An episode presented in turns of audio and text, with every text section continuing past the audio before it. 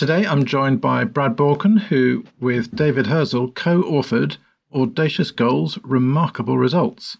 And this is how an explorer, an engineer, and a statesman shaped our modern world. What's the book about, and how do we apply the lessons? Let's jump right into it because the first thing is who was the explorer, the engineer, and the statesman, and how do we choose the, these three individuals? We didn't start out to write a book that was about three individuals. We set out to write a book about 11 great things that happened in the world that, that influenced our lives, things that had to deal with uh, how do goods and people move around the earth. So things about railways and about tunnels and about the Panama Canal and the Suez Canal and, and getting to the top of Everest and getting to the North Pole and South Pole. And we, we made lists of things that interested us that had to do with the geographical world and then we said, okay, we'll pick 11 of these and write 11 chapters. And it seemed that, that seemed like a perfect formula for an interesting book. And as we started getting into it, we realized three names kept reappearing. One was the explorer Roald Amundsen, who was the first through the Northwest Passage and the first to the South Pole. Then there was Teddy Roosevelt, who was instrumental in building the Panama Canal and also built the national parks in America, which set the groundwork for how to actually use legislation to build national parks and every nation has since then has built national parks using that same style of legislation. And Isambard Kingdom Brunel, who's well known to British audiences as the, fundamentally the greatest engineer who ever lived, building tunnels and bridges and railways and ships. And we thought, wow, let's choose two from each of these men and we'll look at what can we learn from them, not just from the extent of the projects, but the legacy of the project and also then what can we learn from modern day decision making. Now, in your business background, how do you draw the lessons from such a diverse set of topics? Well, surprisingly, there, I mean, we're talking about three different people, three different professions, three different nationalities. Yet, what does it take to achieve at an epic level? And that's what businesses are trying to do. That's what business leaders are trying to do. And there was an interesting commonality between Brunel and Amundsen and Roosevelt. And, and it was things like it wasn't just thinking big. Lots of people have the ability to think big, and lots of people have the ability to have big goals. But what they were very good at were some things like they were incredibly patient. Their projects were multi year projects. I mean, it took like 10 years to build the Panama Canal. It took Amundsen just getting through the Northwest Passage was like a three year journey. These things were not quick. One of the actually the most interesting thing that came out was they were all detail people. And we think nowadays that business leaders should be above the fray. They lead because other people deal with the details. And that was a complete opposite to these people. Amundsen knew more about the Northwest Passage than any person alive at the time he did it. I would venture to say that Teddy Roosevelt probably knew more about the Panama Canal, the problems in building the Panama Canal, than many people on Earth at the time he, that project was undertaken by the United States. That Brunel certainly was the foremost engineer in terms of, of railway construction, a real, really a big thinker in these things. And it's this ability to focus on on detail.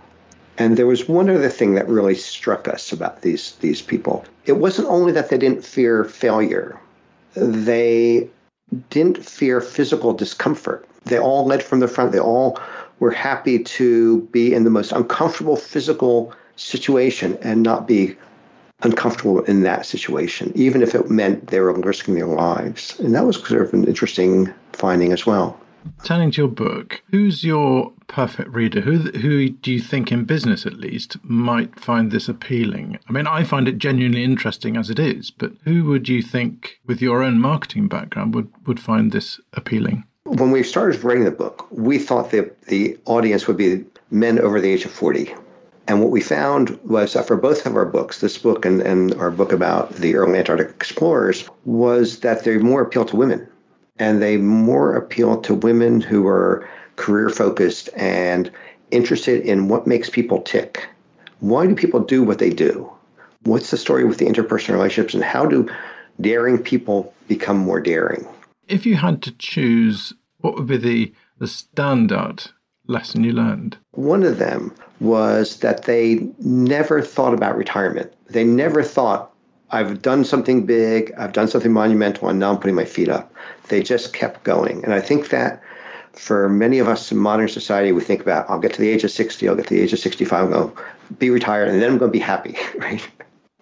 they were they found happiness through the process, and as soon as they were done with one adventure, one challenge, one endeavor, they were on to the next one right away. And you look at Roald Amundsen. I mean, through his whole life, it's like he does the Northwest Passage, then he does the South Pole, then he's going to go back and try to um, fly over the North Pole, and becomes and, and to reveal a little bit in the book, he becomes the first person to see the North Pole, which is quite remarkable because uh, Peary and Cook, who are both Americans, claimed on their expeditions they were the first to get to the North Pole, but they weren't. And in fact, Amundsen was the first to see it, and he flew over it in an airplane. And and and he died. He ultimately died in, on an adventure in in the Arctic. Is there a lesson so, there about simply keeping going? The lesson being always keep going, always hold on to it, keep going. Or is there a point I recall with Shackleton where he wrote to his wife saying, I think you'd prefer a live donkey than a dead lion. So, at, at what point do you swap that kind of, yeah, we're going to go for it, against, do you know what, time to retire? Right. Well, but he he kept going for it, except in that specific endeavor, he had to turn around because they were going to run out of food. So he was saving his life to go on and do another adventure. It wasn't to go back and retire. It was to do the next the next big endeavor and Teddy Roosevelt the same. After his presidency, interestingly, he never saw the Panama Canal finished because a, a, U.S. presidency is four years, and then if you can get a second term, you're then another four years. That's it, eight years. Panama Canal took 10 or 11 years, and he was off on some adventure in Africa and uh, never saw the canal finished. He could have gone to Panama and seen the finished canal, but was uh, it wasn't exciting to him anymore. It was the next adventure that was exciting to him. He did things in South America and did things in in Africa. What motivates you for your next book? Oh, I've got I've got I'm working on two books right now. One about teams and one about goals. It's about telling the stories, about bringing the lessons from history and enable people to see how to make better decisions in our modern lives. Their books are really written for modern people. They're not written for people who are historians. They're not written for people who have a, a, a who want to be passively reading. They're designed for people who want to think about what they're reading. They're more similar to things that you might read by David McCullough, by Walter Isaacson, by Malcolm Gladwell. They're they're books designed to make people think and be engaged and, and constantly come back to the stories and be like, oh yeah, I've got this situation now I'm dealing with. And there's this thing that, that Amundsen did, or there's this thing that Teddy Roosevelt did that maybe I could apply. And that's what motivates me. If you're going to leave our audience with one final thought, what would that be? When, David and I were trying to finish the book, we were really trying to figure out how do you take a book about three epic people and write the last chapter? And at about the time we were doing this, the, the NASA Mars rover was landing on the Mars planet. And on the parachute of this Mars rover was this red and white striped pattern and what the NASA announcer was saying as the thing was descending to saying in this parachute is a coded message. And this set off an international challenge for puzzles.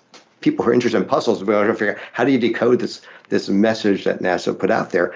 And what it decoded to was dare mighty things, which was a saying by Teddy Roosevelt as part was part of a speech that he said in the 1890s. And here's NASA using it as the motivation for their interplanetary endeavors. And I just thought this was just the one, most wonderful way to end the book. And it's such a wonderful thing for modern people. It's like go out and dare mighty things. Excellent. Thank you for finding the time for this, Brad. Um, very interesting. And for all of you who'd like to learn more, Audacious Goals, Remarkable Results is available from all good bookshops and Amazon. Thank you, Brad. Thanks very much, Toby.